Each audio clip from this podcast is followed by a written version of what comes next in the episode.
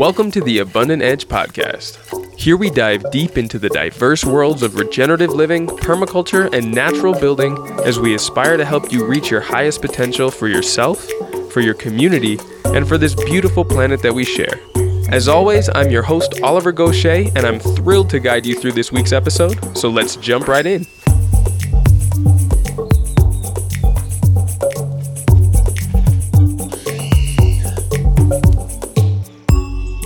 This is Sarah Reese from New Society Publishers.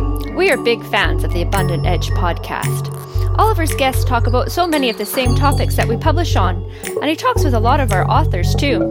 We're proud to be a sponsor of this podcast that is doing such valuable work spreading the word about how to create a finer future together.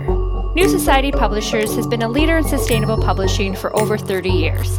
If you're looking for solutions oriented books, please visit our online store at newsociety.com, other online retailers, or visit a fine bookstore near you. Are you the owner or promotions manager for a regenerative business or organization looking to get your message out to a larger audience? Finding your target audience for regenerative products and services can be tough, especially while the movement is still in its infancy and awareness around the importance of ethical business still has a long way to go. So, if you want to tap into a network of informed and motivated people with strong environmental and community ethics who vote with their purchases, then you've come to the right place. The Abundant Edge podcast now has more than 30,000 monthly listeners around the world and is growing fast. These are listeners who are actively involved in the regeneration of our planet and are enthusiastically supporting businesses and projects that reflect their priorities. We now offer competitive sponsorship packages for single episodes and discounted rates for multiple episodes, social media campaigns, promotional videos, and more. The best part is that all your investment goes straight into making this podcast the best resource for regenerative skills education that it can be. Because of our commitment to the integrity of our message and our affiliations, this offer is only open to businesses and organizations that are as committed to regenerative work as we are. If this sounds like a good fit for you, go to the show notes for this episode to fill out the collaborator application form. We look forward to helping you reach your highest potential. Welcome back to the definitive guide to no till organic gardening. Now, in this session, we'll pick up where we left off with Andrew Mefferd, the editor of Growing for Market magazine and the author of the No Till Organic Farming Revolution. Now, in last week's episode, we talked mostly about Andrew's journey into farming and research of no till production methods after identifying the principal problems of tillage and the damaging effects on soil health that it's had worldwide. So, in this session, we'll jump straight into the four methods of no till mulching that the different farms that are profiled in the book are using successfully, as well as the pros and cons of each technique. Andrew also discusses the importance of identifying the context of your place and intentions before choosing which technique to follow as well. So be sure to go back and listen to the first episode in this series to hear about Andrew's background and experiences to get you caught up for this episode if you haven't done that yet. Now, once again, I'll hand things over to Andrew. See, all of this makes a lot of sense. Now, let's focus on the how. Because in your book, you you profile four main methods of no-till agricultural practice, all of them centering around mulch. So, let's go through them one by one. Tell me a little bit about the technique, the benefits, and which type of farm it might apply to best. Sound good? Yeah, yeah, that's that's a, that's a good way to, to look at it. I, that's you know when I was when when as I was doing these interviews and I was I working on writing the book, I thought, well, how how do I how do I tie all these systems together? You know, what what do they all have in common? And and so really the the one thing that they all all these systems have in common is that they use some type of a mulch to to do the job and replace uh, the the action of tillage. Okay, so um, th- yeah, and I think so let's go. Yeah, let's start with the first one then. Um, let's start talking about mulch grown in place. So I'll I'll, I'll try to break these down really to their their most basic um, their most basic um, elements because we could I, I could talk all day long about this stuff and I love to but I also think uh, I'm just going to break them down so people can kind of figure out what what each system is and they can decide if you know if one really appeals to them then they could either they could get the book and go go really in depth but um, so the first the first no-till ses- system that that I learned um, is is is I call mulch grown in place. And um, it's uh, some people call it the roller crimper method. Uh, so the idea is that um, for mulch grown in place, it's it's really a pretty clever idea. Um, what what what they do is they will grow a really dense uh, cover crop. So a lot of people use either rye or a combination of rye and vetch. And so anybody who's known who's grown rye and vetch, uh, particularly in a climate where you either get a lot of rain or um, can irrigate the crop, rye, and, rye and or vetch mixed in uh, can generate a five foot tall thick layer of biomass. I mean, they're they're you know they're just uh, crops that that just produce a lot of growth, a lot of plant growth, and so um, the idea is that um, you grow you grow the rye or vetch where you want to where you you want to plant something, and then when uh, before you're ready to plant it, you go in uh, with a roller crimper, which is usually a tractor implement. So this is the, the, that's what I'm going to say. The roller crimper method is sort of better for people who are, want to, to scale, do things on a larger scale, and may you know want to have a tractor. Um, but there, there is there is a BCS version of, uh, uh, or I should say, a walking tractor version of um, of of a roller crimper that you can put on a walking tractor. And I've seen people do, uh, you know, ways do thing try to do things with on a hand scale to to crimp a crop down, but the, what most people are doing is using this roller crimper, which is a uh, an implement that either goes on. Uh, most people put them on the front of a tractor, so on the the arms where the the bucket loader would be on a tractor. So they put this roller crimper, and some people put them on the back where a three point hitch implement would go. Either way, the idea is that the roller crimper is is is essentially a cylinder. It's it's like a big barrel that rolls over um, over over the bed and it has it has some fins that are um, that are welded to the barrel, um, so that what you're doing uh, if as you you put the roller crimper in contact with the cover crop on top of the soil, and so you drive the tractor over it, and it, it both knocks it knocks the the cover crop down and makes it flat to the ground, which is the rolling part, and the crimping part is the the little the fins that are that are um, that are welded to the barrel. They just give it some texture, and so what it does is the fin the fin crimps the stem of of your cover crop. And so without without actually cutting through the stems, it just kinks the stem. And so what that does is it means that it, moisture cannot flow up and down the stem anymore. And so it's a way to kill uh, to kill a cover crop without using herbicides. In fact, some some conventional growers uh, do a version of this, and they they will use an herbicide to knock the cover crop down. Of course, we don't we don't have that option. Um, in organics, and so so what we do is is is use the roller crimper, uh, just to, to mechanically kill the cover crop, and um,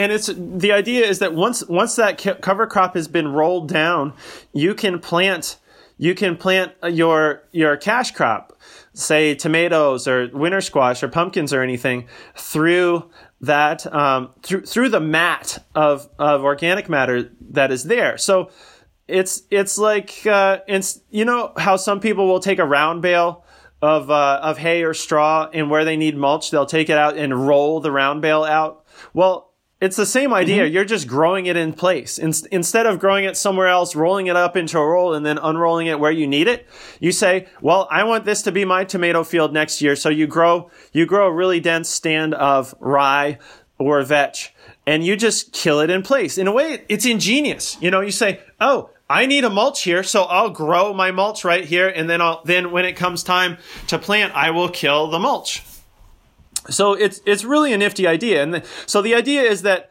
that if you grow a really um, a really heavy um, crop of rye or vetch or, or any any cover crop, and then can kill it. Um, it takes a long time for that mat, it, it, it, you know, that mulch to break down. And so weeds that are wanting to sprout up from underneath, they can't grow through that layer of mulch. So that's that's the idea. Um, the the drawback is that you don't have very many planting windows. Um, since since you you um, you can only kill the crop mechanically. the the issue is if you if you try if you try to kill the crop too early, it will it will sometimes spring back up and keep growing. If you try to kill the crop too late, it may have set hard seed. Because the, the general idea with these crops is you're usually trying to kill them when they're in flower. Because that means that the energy for, of the crop is up in the flowers. And usually the crop is mature enough that it will, if you roll and crimp it, that it will die without without springing back up. But it ha- if if most of the crop is in flower, it won't have set hard seed yet. So that was the difficulty that I found. Okay, so it's really a challenge of timing it correctly when you plant it, potentially. Exactly. Yeah, yeah, that's what I would say. The, the, the method works great. Honestly, I was a little bit skeptical when I first started working on the research farm. I thought that going to plant because a lot of what we did was to put transplants in. So typically, what we would do is we would we would roll roll roll crimp a uh, a cover crop down, and then a week or two later, we would come back and transplant. Um, broccoli or t- tomatoes or you know you, any anything anything you could transplant you would transplant it and so on the small scale way you could do it with you could either do it with a trowel or a bulb planter um, and there are pictures of all this in the book. I have pictures from from when I worked at Virginia Tech using a mechanical transplanter. So you could do it on a larger scale with a mechanical transplanter, or you could do it on a smaller scale by hand of just um, either using a bulb a bulb planter to take a chunk of soil out and put put the put your transplant in in place or on the smallest scale you could just open up holes with a trowel and and throw a transplant in there. And so I was a little bit skeptical honestly. I thought it, I thought well it would be really difficult to transplant something in um into into the remnants of a cover crop be, just because there would be all those roots there. And one thing that they did um, at Virginia Tech a lot that was smart was they would they would take a tractor with a, a essentially a fertilizer shank on it. Um, even if even if we weren't using a mechanical transplanter, the place where let's say the row where you wanted to plant tomatoes or something, they would run a uh, a fertilizer shank with a coulter in front of it uh, not to apply fertilizer, but simply to, to loosen the soil right where you were going to plant.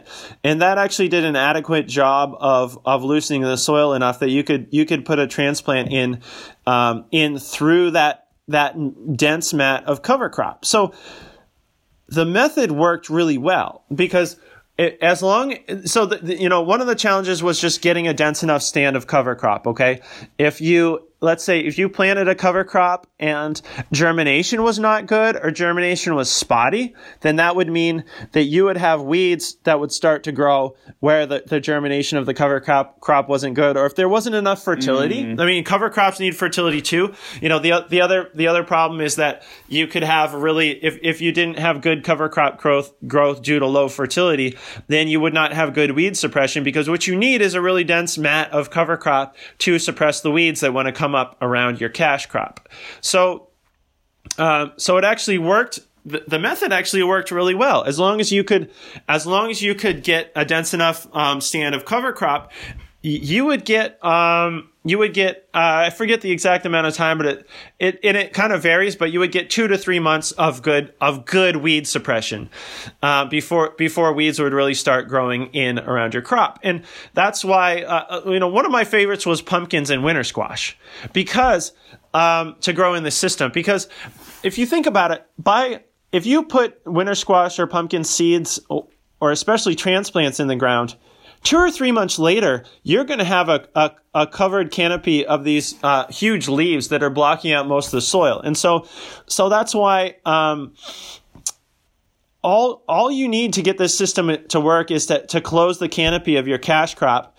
Um, and then even if even if the original um, mulch that you grew in place starts to break down and weeds start to come up, then that point the the canopy of of your cash crop will start to suppress weeds itself. Yeah, no, I want to say is the the problem with that is that you just you just can't you mostly get a, a planting window in the spring, right? Because growing rye or vetch, um, you you can't um, you have to you have to kill that cover crop on time because if you don't it will set seed and then you'll be planting your own weeds so you can't the problem is that on a, on a small farm where you're plant, planting salad mix every week you don't get a planting window um, every week with this type of method. So that's why I say Yeah, that makes sense. that roller crimper method really works better for for larger plantings, like where you want to go out and plant your whole pumpkin patch, you want to plant all the winter squash or all the tomatoes or something like that. Or it's a way that people could really scale up no-till. If if people are trying to wholesale, you know, tomatoes or something, I think it would it could be a really good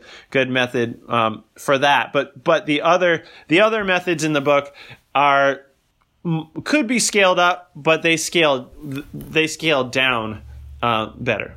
All right, well, let's uh, move on to those then, uh, starting with cardboard mulch. So the common theme for the the, the other three methods um, that are that are I would say more downscalable is that uh, so if you think about growing a crop, you, you, you have two challenges. So one one is to prepare your planting area.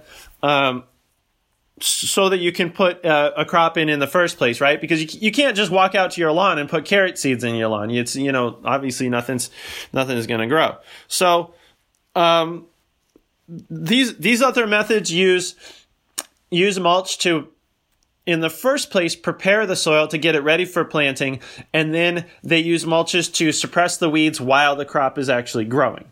So the cardboard mulch is is a is a is an interesting uh, variant um, that I saw in play uh, on a farm, and I think that one of one of the benefits of the cardboard mulch is that um, is that it can be probably one of the one of the it can be it, deployed very quickly. Okay, so by that what I mean is that um, the the way that people mostly use it is they will put they will either put cardboard down uh, right on the soil and put compost on top of that, and then uh, for smaller seeded crops, plant into the compost. Or um, another way to do it is to put compost down on the ground, put put cardboard over the over the compost and then put uh, wood chips or something on top of the cardboard just to hold it down and keep it from blowing away until it's wet. Because once the compost is wet it will it will it will form to the contour of the ground and it'll be heavy and it'll want to stay in place. But until then until then it'll want to um, blow away. And so the the the reason that that um, you might be interested in the compost method is because one of the problems with these no-till systems is that perennial weeds can be a real problem.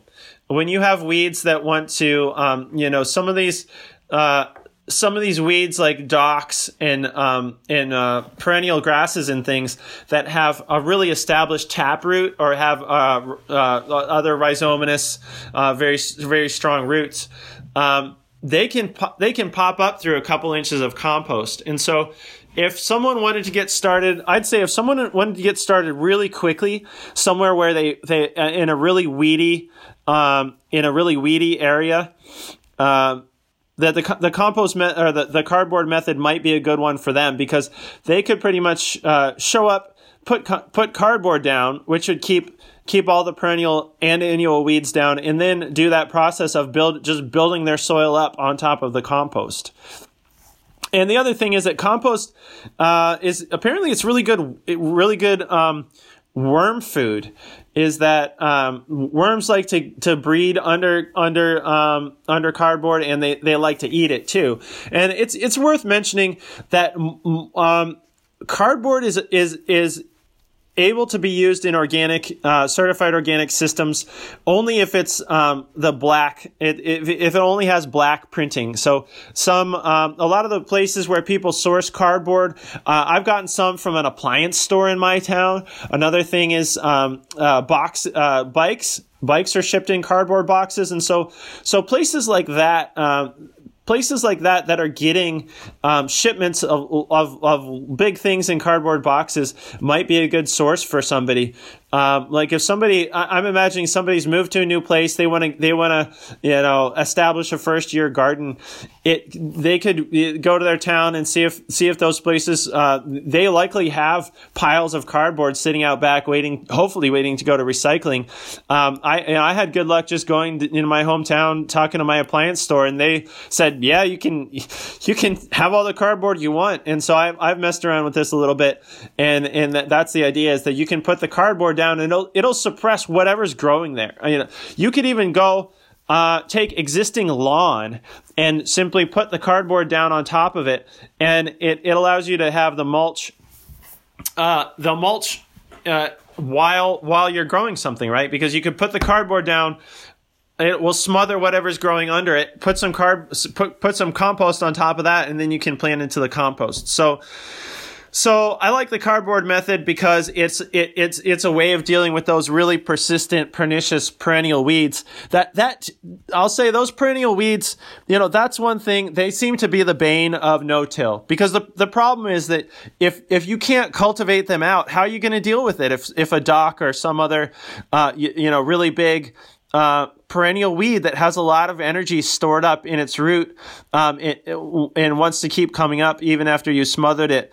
Uh, you know that that's that's a challenge for a lot of a lot of no-till growers is how to deal with those persistent weeds that keep keep wanting to come up. And so so cardboard should be heavy enough of a mulch to smother uh, to smother out most um, most perennial weeds that want to grow there. Um, and so, in much much the same way, you know, the next the next method that, that I'd like to talk about is the deep straw mulch, mulch method. And so, yeah, here quickly before we start on that one, I just wanted to see if you observed some of the same things because I've uh, done the cardboard mulch quite a few times as I've set up gardens in other parts of the world, and I would go back, you know, a couple of weeks or months later after it had started to break down and sort of peel back the cardboard a little bit oftentimes that's where I would find the most um, fungi or mycelium with all of those like uh, those little white phyli growing around. They seem to do really well around that unprocessed cardboard. Have you have you noticed the same thing? Yes, yeah, I've seen that on my own farm and uh, visiting with some of the growers. Um, one really awesome guy, Ricky Baruc, he's got Seeds of Solidarity Farm in uh, Massachusetts. He's one of the one of the growers profiled in the book, and and I went out to his farm and and it was fun because he was he, he had shown me in uh, one place, uh, actually a few places where he had planted. Um, on top of cardboard.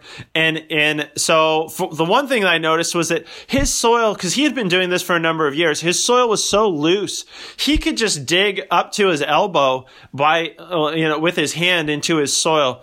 And, you know, I remember being at his place and seeing where, um, we we pulled up the cardboard and yeah, there were a ton of the, a ton of those white fungal mycelium, and also and lots of worms hanging out under there.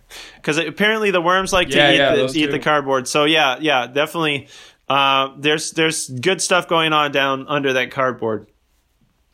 Nice, nice. all right let's all right, uh, let's, let's, uh, go, let's into, go straw, straw mulch, mulch like, you were doing. doing. Yeah yeah okay. So um, once again it's the the similar idea with the the, the idea with the straw mulch is that uh, of course the straw isn't dense enough to su- to suppress um, most of those perennial weeds all by itself. But if you put a thick enough layer on it, um, that that you know, you put a thick enough layer of straw on anything, you'll you'll um, you'll you'll suppress almost anything, and that's why we call it the deep straw mulch method.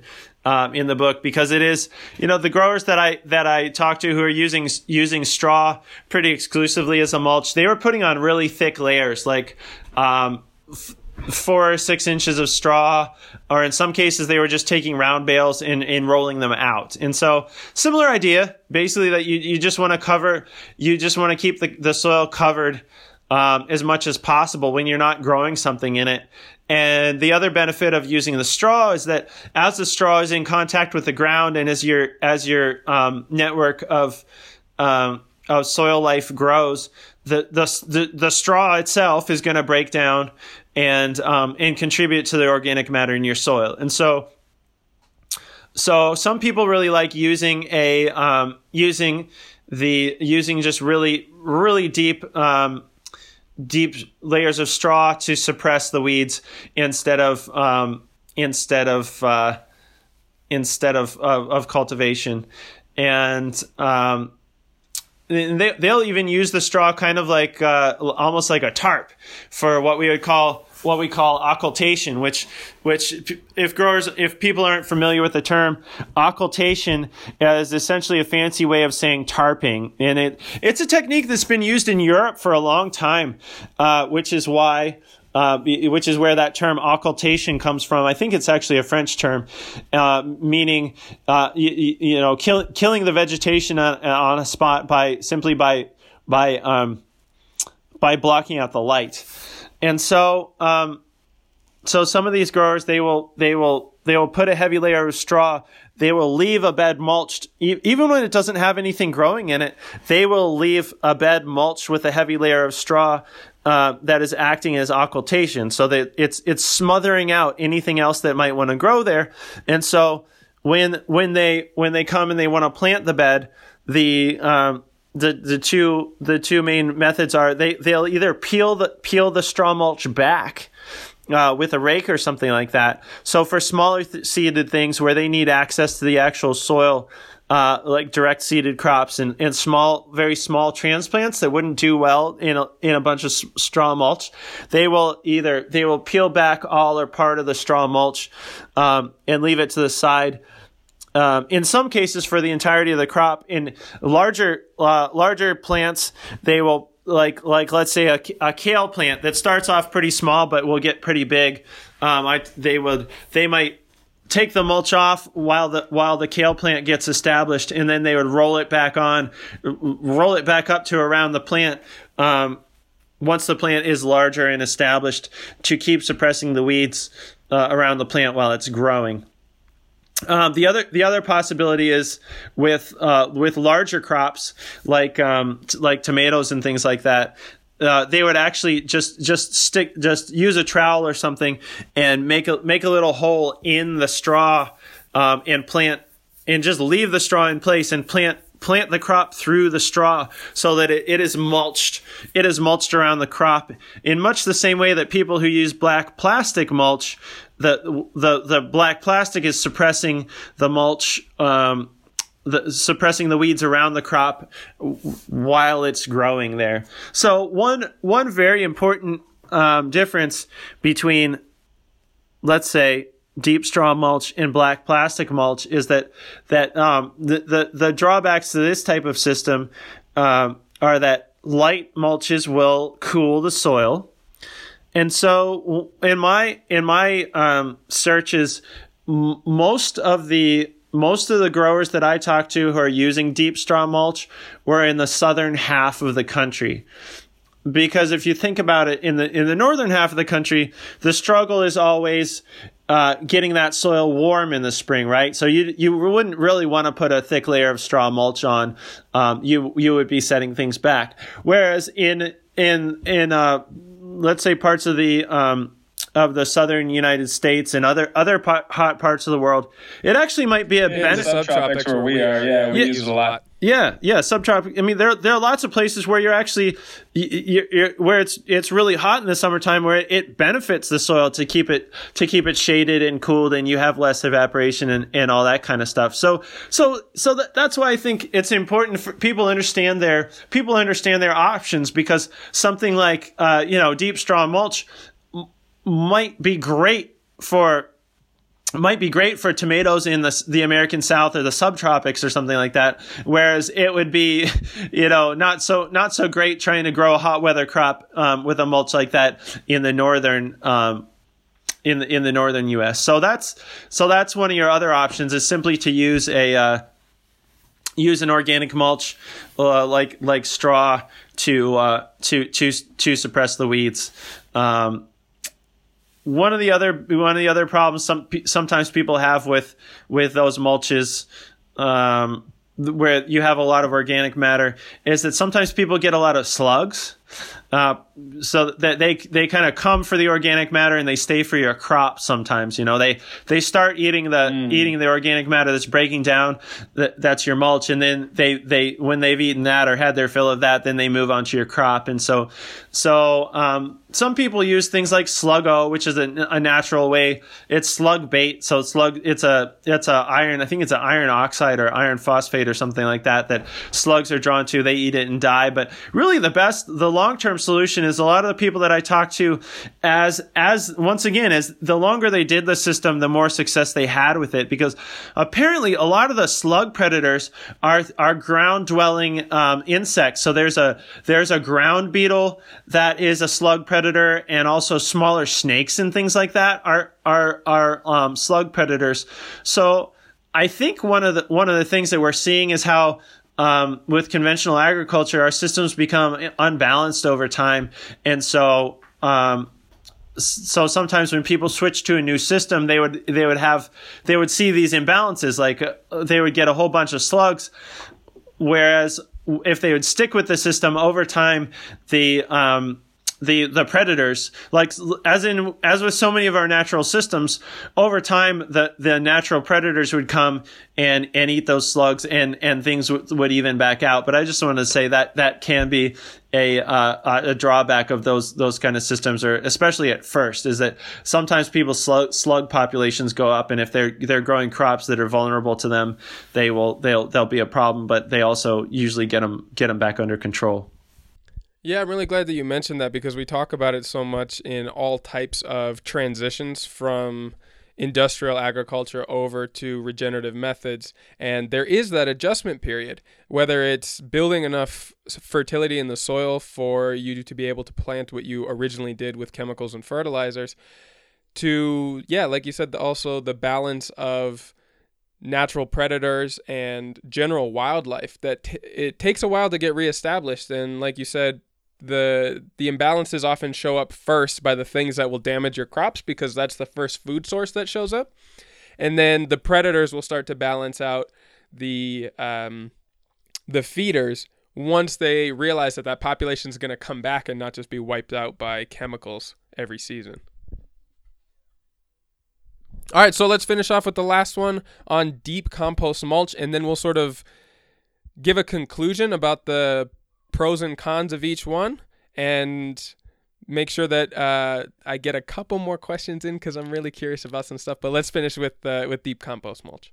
Yeah, sure. So, um, and it, it, maybe it's it's appropriate to finish up with deep straw mulch or deep deep compost mulch because because this was the method that by far um, I could find the most growers doing. So this seems to be the mo- the most common thing that people people have latched onto, and so um, m- most people who are doing deep compost mulch they're using a different method in, in, many cases to to to prepare a bed for planting, and that would be either um, either occultation, so getting a getting a big tarp, and putting putting a tarp that um, excludes light down on the, the ground that they wanted to prepare, simply to smother whatever's growing there.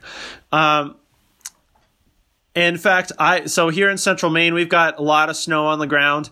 I have some I have some um, some fields that um, I I was not growing on last year and I but I knew I wanted to grow on this year, and so I just went out and put a tarp down on them last summer and they've been sitting there ever since. So now, now I've got out there under the snow. I've got a tarp down, and so as soon as I can in the spring. So it's been sitting down there for a good a good long while. So anything that's tried to grow over the whole summer and fall has been smothered. And so what I'm planning on doing is um, the, the soil's fairly decent. They're, they're fields that I've used before, but just uh, I hadn't I didn't use them this past year, and I wanted to try. So I wanted to try breaking them back in using these no-till methods. And so what I'm planning on doing is once the snow starts melting, is going out there and um, and pulling the tarp back, and it should be uh, fairly weed free, right? Because nothing can grow down there, and they've been down f- for a long time. So there should have been several cycles of of weed seeds having the chance to germinate and then dying underneath the tarp because they're not getting any light. Um, so that's um, that's one way to use to use um, use occultation to prepare the the the ground for planting. And and so that's that basically does the function of tillage as far as getting rid of what's growing there. You know it's it's a it's a non-invasive way of removing whatever veg- vegetation is growing where you want to put your crop right?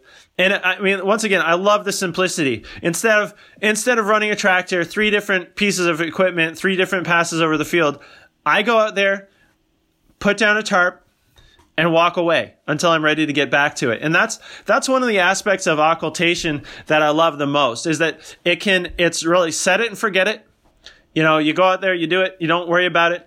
Um, and and you can also use it as a placeholder because one of the things that would stress me out when I was tilling is that once you've run that rototiller over a bed, you've just churned up the new the next crop of weed seeds and they're going to start growing uh, immediately. And so, it, and and I would feel like anytime I tilled something up, the clock was ticking for me to to to plant something there, or else the weeds would start would get a head start on me. And so, there's this placeholder aspect to um, to occultation or tarping where y- you can just put a tarp out there and and and it, it will keep the weeds from growing until whenever you get back to it.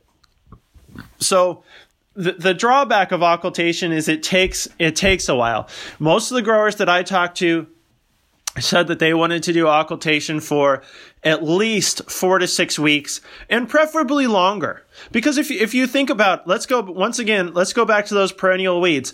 I don't know if you have dock, you have Johnson grass, you know, I mean, I, I, you know, here, fill in the blank, whatever your pernicious perennial weed is, right? Um, put put fill in the blank with your pernicious perennial weed. Four to six weeks of tarping is is not going to completely kill a lot of a lot of those perennial weeds, and so the idea is if you can leave a tarp on for more than four to six weeks, you're going to get more complete control of those of those long lived uh, perennial perennial weeds that have so much energy stored down there in the root. Uh, but so that that's the the drawback to occultation is that it just takes time. So um, the the ideal situation is sort of like what I did. If you know, if you thinking about a piece of land and you you you want to you know you want to grow on it next year, you know, put a tarp on it right now and just l- let it sit there until whenever you're ready to to um to, to use it. Um, so if you don't have that much time, but you, you want to use deep, uh, deep compost mulch kind of no-till method, uh, the faster version of occultation would be solarization, which lots of people are familiar with solarization as as taking a piece of clear plastic. Uh, like a like an old piece of greenhouse plastic, for example, and putting it down on the piece of ground that you want to prepare, and and weighting it down with sand, sandbags or something like that, and um, on a hot sunny day, you'll get triple digit temperatures down um, under that uh, under that clear piece of plastic. So um, I I talked to growers here in the northeast part of the U.S., which isn't isn't a is not a comparatively warm part of the country, who said that they could get they could um, they could kill all the weeds from a previous crop in 24 hours, as long as it was sunny and in the 70s. Mm, yeah, just like kind of bleaching them out on the un- underside, huh? Yeah, exactly. It, it it's it's it, it's like applying the greenhouse effect in a uh, on a very small airspace uh, with no ventilation, right? Because if you if you put the, a clear piece of piece of plastic down and then weight the edges down, the heat just builds up in a very small space, and sure. So yeah, it does. Especially if decomposition is happening underneath it, I would imagine that add to the heat as well. Yes, probably probably even more so, and and um and and I a lot more growers that I talked to used used uh, occultation, so that the the um, the opaque tarping instead of um, solarization using the clear plastic, and I think it's because a lot of people are worried if um, if what we're doing here is we're trying to encourage and preserve as much of our soil life as possible, I think a lot of people were concerned that they were going to be frying their soil life with the um, with the clear tarping. But um, one of the growers that I spoke to, of course, he's he was concerned about this too. And so what he did is he took a probe thermometer and he went out and stuck it through the plastic on uh, one of those hot sunny days when he was doing occultation. And uh, sure enough, I, I, forget the exact temperature. I, I, I seem to think that he uh, told me that he was getting in uh, 130, 140 degrees Fahrenheit on on a, on a on a sunny day, and that's here in the Northeast United States.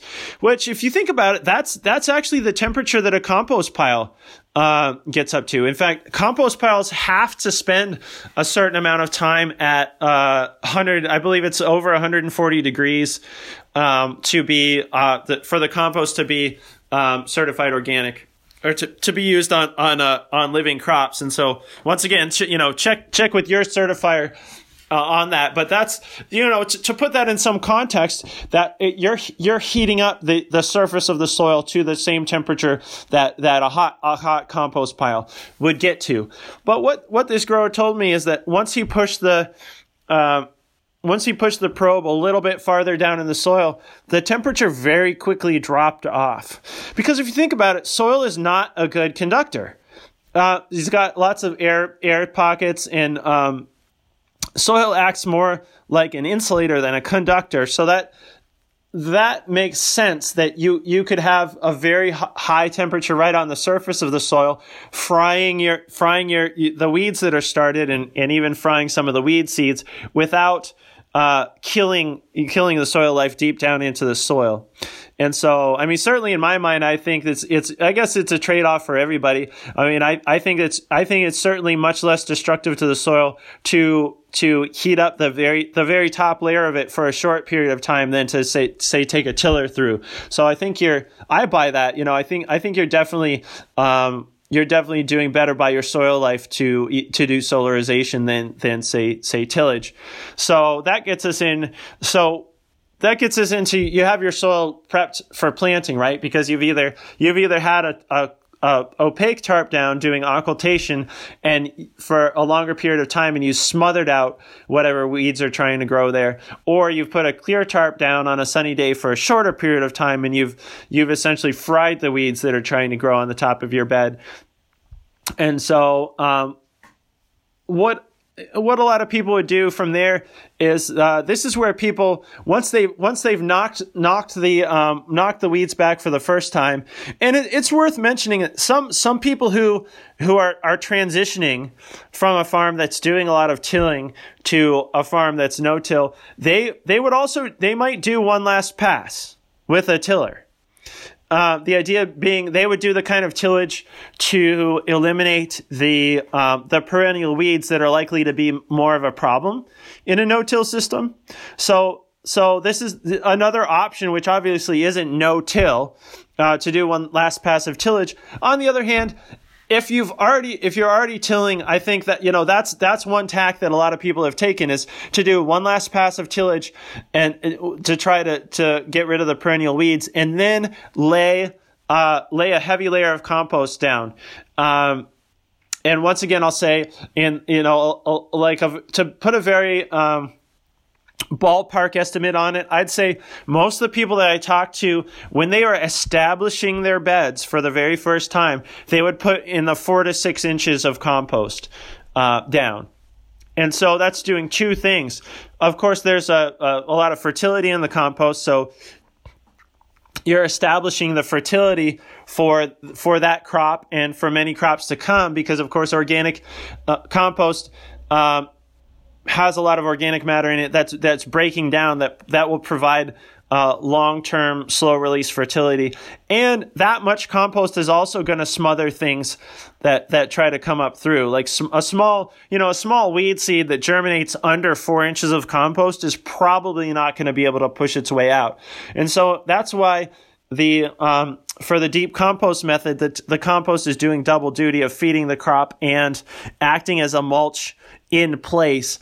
Uh, as contrasted with let's say the mulch grown in place you know instead of instead of having this this mat of biomass that's smothering the weeds you've got this this pile of compost that's that's smothering the weeds and feeding the plant um, at the same time. So it's really not it's not super complicated. It, what in fact what i love about these systems is that they're fairly uh, they're fairly simple.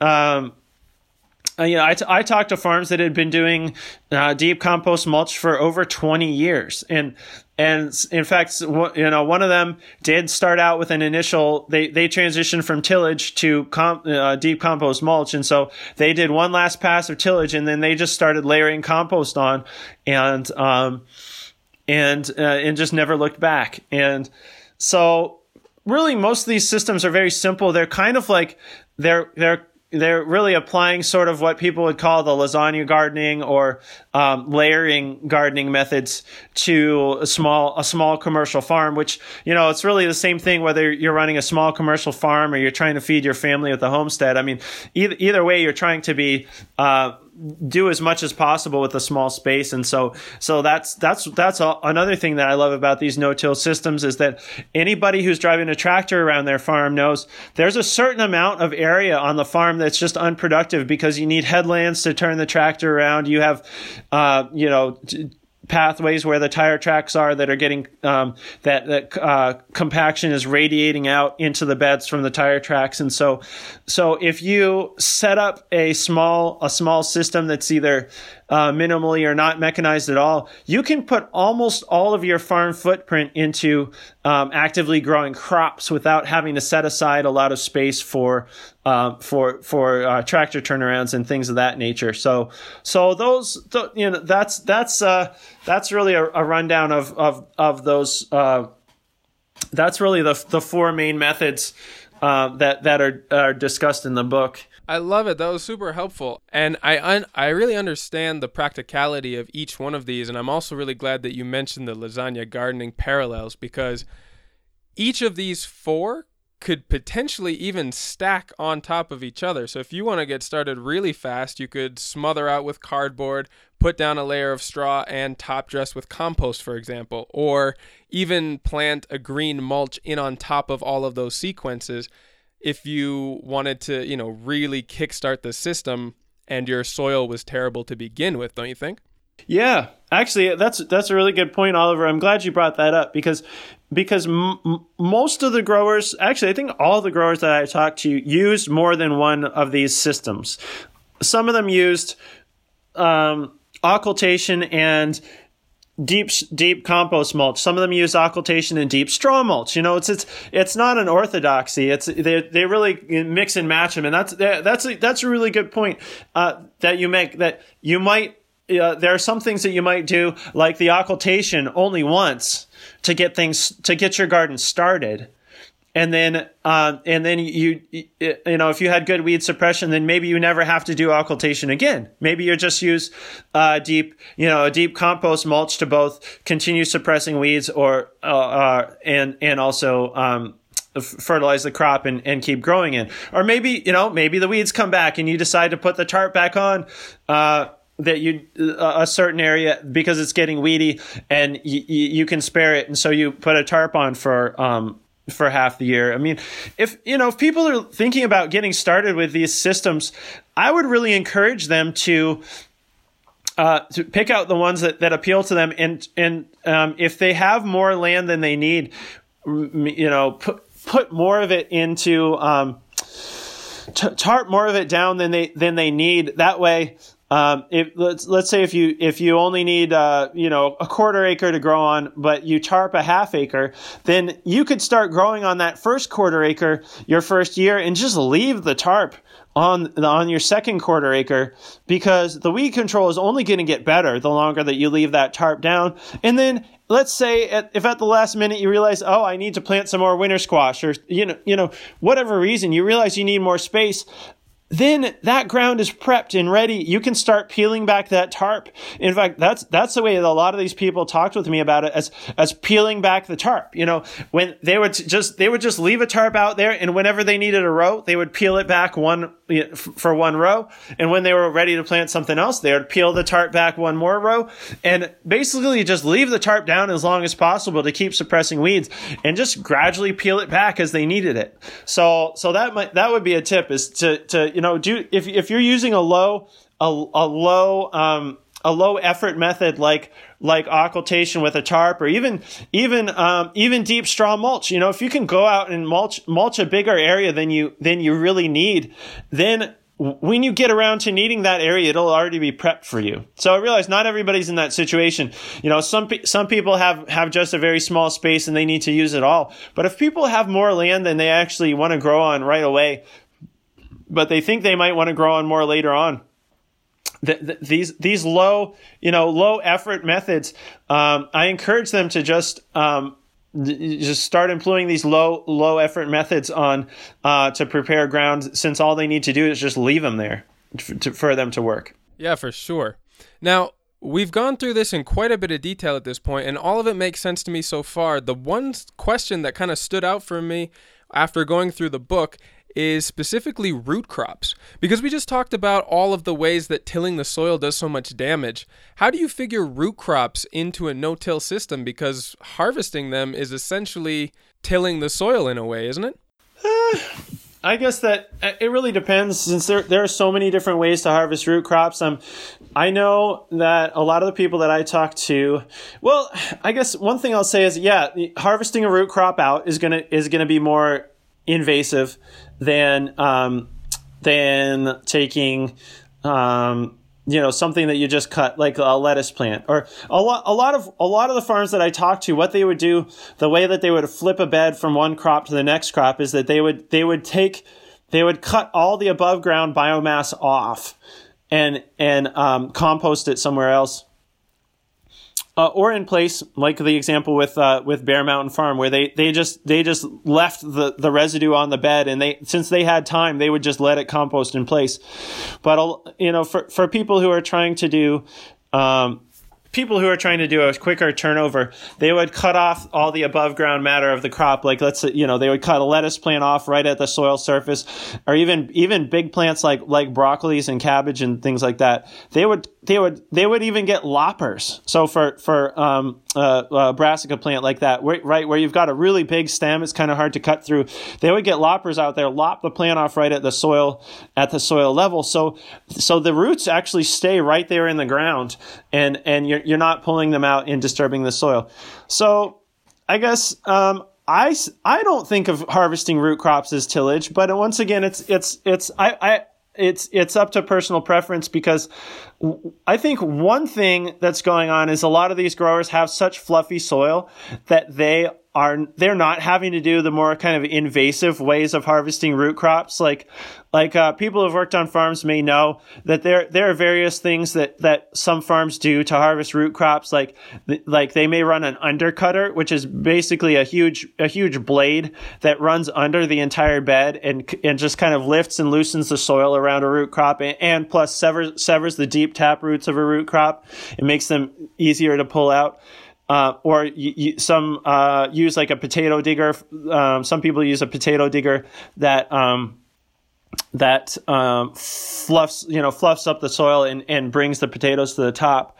So I think that it, that a lot of the growers that I talked to, they had gotten this really loose, fluffy soil, and so they could they could broad fork broad fork lightly and pull um, and pull carrots out by by hand instead of doing the more the more invasive um, uh, maneuvers. And I also did know I actually talked to some no-till growers who didn't grow potatoes because they felt like they felt like um, harvesting the potatoes was tillage. And so I guess and I guess I mean that that comes down to the the question of are you going to not grow root crops to maintain that orthodoxy or are you going to grow root crops and say everything else that I'm doing to be no till or less tillage is is is uh, is going to uh, s- still improve the soil? And so that's where it comes down to individual growers' personal preferences. Like I said, you know, I I can think of one grower who who didn't grow potatoes specifically because they didn't want to they didn't want to because because harvesting of potatoes would necessitate um, stirring up the soil and then I also, uh, you know, one of the growers that I in- interviewed for the book. I mean, a lot of the growers that I interviewed for the book did grow um, carrots and root crops like beets and turnips and things like that. And I, I really don't think uh, uh, pulling a beet or a turnip out of the ground is a huge. I, I, don't consider that a huge level of soil disturbance.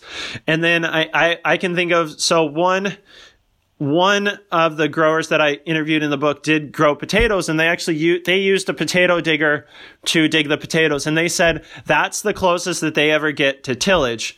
But I feel like um, potatoes are an important crop for a lot of growers and so they may say I then I guess it comes down to how important how important are potatoes to your farm versus uh, being completely no no tillage. And so th- that's where it, you, you know no-till is not like having organic standards or something like that. There's no there's no orthodoxy. There's no line of like you know you can grow beets and be no-till, but you can't grow carrots and potatoes or something like that. And that's where yeah, yeah, yeah. I, I, think it just comes down to the inter- individual grower and maintaining their own uh, their their own integrity. Because the the the people that I'm thinking of who harvested their potatoes with a potato digger, well, their their system was great, and they but they did report that they had more weeds after after the block that was in potatoes, and so they had they had developed an interesting rotation, and I'm going to get it wrong. What did they do? They would, I think it's that after digging the potatoes, they planted they planted fall garlic. Since that wor- that works in a rotation here in the Northeast, that they would plant. I think I actually got that right. They would they would dig their potatoes, which which disturbs the soil more than anything else. So that was that was the biggest soil disturbance on the whole farm was digging potatoes with a potato digger.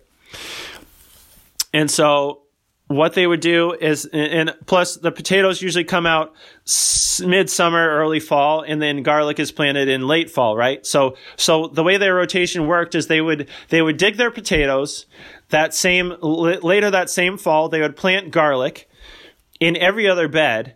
And then the following spring, they would plant, they would plant winter squash in every other bed that, that didn't get garlic. The idea being that by the time the weeds were starting to grow, they would be they would be harvesting the garlic, and then they would let the um, that following summer, and they would let the winter squash uh, vine out over these beds that had had had, been, had the soil disturbance with the harvesting the potatoes the previous uh, the previous summer and those big leafy winter squash plants would smother would be a natural smother crop and smother the weeds that were likely higher in a higher numbers than than than most of their um, than most of their fields. So mm, yeah that makes sense yeah, and so I mean, I, I, it's not really for. Sounds like people are finding innovative ways, regardless of how they manage the um, the details of each of these systems. They've found innovative ways that work for them that combat maybe some of the downsides of the way they work. Right, right, exactly. I, I feel like it's it's not really for me to judge. I mean, I, I oh, you know, diff- different people, you'll see. If, if you look at the growers mentioned in the book, some of them have sort of like statements on their websites and things like that of what, you know, what exactly no-till means to them. But they're also fairly, um, you know, they say it's, it's, it's um it's it's not like organic standards where the same standard applies for everybody it's more of a philosophy for them and i also know yeah some people some people are more um some people have strong opinions about that like like uh, the tilther for example. So the tilther is this little tool. It has kind of the same the same action as a as a rototiller in a, but but it was designed it's powered by a, a, cordless drill. And so it was, it was, a tool i believe it was developed by uh, eliot coleman working with johnny's or maybe it was just his project. I, I i'm not exactly sure. But the idea is that eliot wanted a something that would just fluff up the top the top you know half inch or inch of a bed for planting things, you know, very small seeded crops like carrots or or salad mix or something like this. And so, um, I think personally, I think that's pretty legit. I think if if you're simply uh, if you're simply disturbing the the top inch or less of the soil just to, to be able to plant your crop, I I don't. I think that's legit personally because you're not getting all those you're not getting all the drawbacks of the deep deep um, of deep aggressive tillage. Um, but people are welcome to their own opinions. You know my thought is that any any of these things that anybody does to um, reduce um, reduce tillage at all are, are you know my my ideal is to get completely away from t- tillage and go no till. But I think anything that anybody can do to reduce the tillage um, is is a huge step in the right direction. And if if uh, so, you know, if, if the if the worst thing you're doing is harvesting potatoes um, out of your ground. Um, yeah, you're still doing really well. Yeah, you're you're still doing 100 percent better than than someone who's who's tilling up their beds three times a year. So, yeah. So, you know that's why I think it's legit. But I also it's not it's not for me to judge. I guess I guess I wanted to make sure that everybody that I interviewed in the book was was making progress as far as is as uh, improving their own soils. And I you know you know from being from being to most of their farms, um, I I think that's the case. I mean I was just I was just really amazed at at how. Um, at how high the organic matter and how low the weed pressure was of a lot of these soils of where people had been doing it for a while. And then it was just interesting to visit growers who are brand new to it and see how they struggled a bit with getting the weed pressure under control in the first place because they, didn't, they didn't have their tiller anymore to come in and just be a giant eraser when the weeds got bad. So it was interesting to see the farms that were starting out struggle with the weed pressure a little bit, but also they seem to be getting it seemed to be coming under control pretty quickly as, as they nice. stuck with these systems. Yeah, I mean, one of the things that I was most impressed by kind of from the angle of getting people started in farming is just how empowering it can be to not need such large equipment and such major overheads just to getting started in a market garden system. I think even aside from all of the benefits that you mentioned about soil health that this could be the thing that really gets people who otherwise didn't have the financial access or the desire to operate all of that machinery to really getting their foot in the door and getting established a lot faster. So there's endless possibilities here. I'm so glad that this resource is available and that there's an increasing network of people doing this. And before we wrap up for the day, can you tell our listeners more about what you do through your magazine and how they can find other resources that you put out? We've been having a lot of articles on on no-till through growing for market because if if uh, people aren't familiar, uh, the the publication that I, am the editor of, it's I, I, consider it a trade trade publication for small farmers in that it's everything is very practical. So it's called Growing for Market magazine.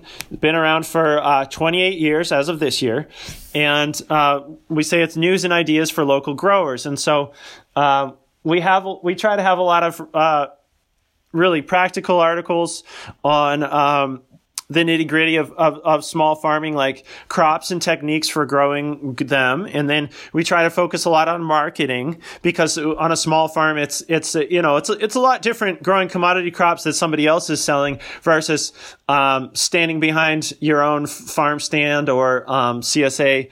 And so we have a lot of articles about marketing. And then we've been trying to have a lot of articles about the business of small farming too, because I think nobody goes into farming because they love business, but they need to they need to be a decent business person uh, to stay in business. So I'd say, you know, that's that's that's really uh, w- what the magazine is about. We have a lot of articles along those lines, and um, it's it's since we've been around for 28 years, we're still printing it, and um, so people can get it by mail. It comes out 10 times a year.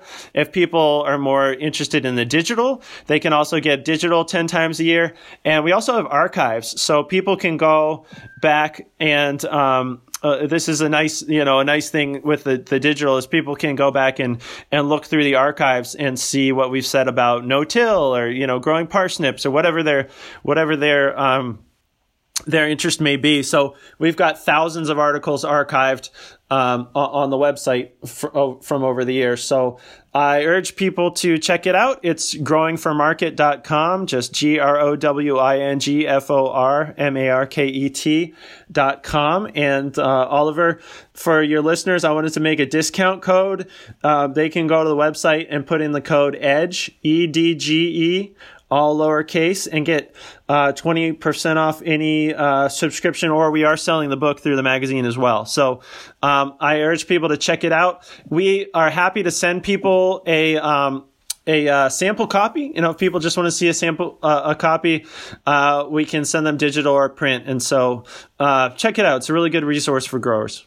Yeah, I'll second that. I really encourage people to check out that resource and Andrew, I really look forward to staying in contact and maybe doing a follow up on this as you learn and kind of expand the database of articles available for no till methods, as well as some of the other things that you advocate for through your publications as well. So I'm really looking forward to reaching out again in the future. That would be great, Oliver. I'd love that. Yeah, get in touch anytime because the the other thing that's fun for me is that now I'm I'm starting to put some of these techniques uh, to use um, on my own farm, and so uh, right, right now a lot of my a lot of my experience, other than with the the uh, mulch grown in place method, is vicariously through other people. But now I'm I'm having a lot of fun starting to use these methods. So I, I would love to I'd love to talk anytime um, after I've had a chance to do them. Um, a, a, little bit on my own farm and and uh, and uh, might have some uh, other other uh, feedback by that time. So yeah, let's do it. Let's talk again sometime. For sure, yeah, we'll have a lot more information from our own experiment here in our context in our super rocky soil in the mountains of Guatemala. So I can't wait to compare notes. It's going to be fun. Yeah, yeah, I, I I can't wait to hear about that. Great. Well, again, thanks so much for taking the time, Andrew. I look forward to connecting in the future. You have a great rest of your day. Yeah, you have a good one too, Oliver. Bye. Bye.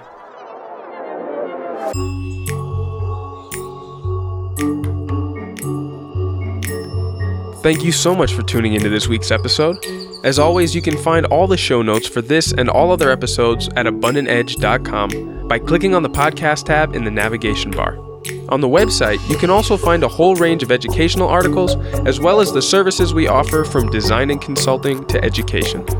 While you're there, don't forget to take a look at the courses and workshops we offer, which are all designed to empower you to take back control of your life by giving you the skills to produce your own food, manage landscapes regeneratively, build your own homes and structures with natural materials, and most importantly, to dream ever bigger about the highest potential that you could achieve for yourself, your community, and the planet that we share.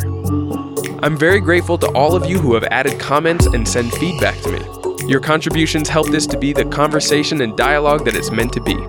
For anyone else interested, you can email me and the whole team directly at info at abundantedge.com. And all of your feedback makes these episodes and interviews so much more engaging and help me to give you the information and content that you want. Thank you so much for listening, and I'll see you again in next week's session.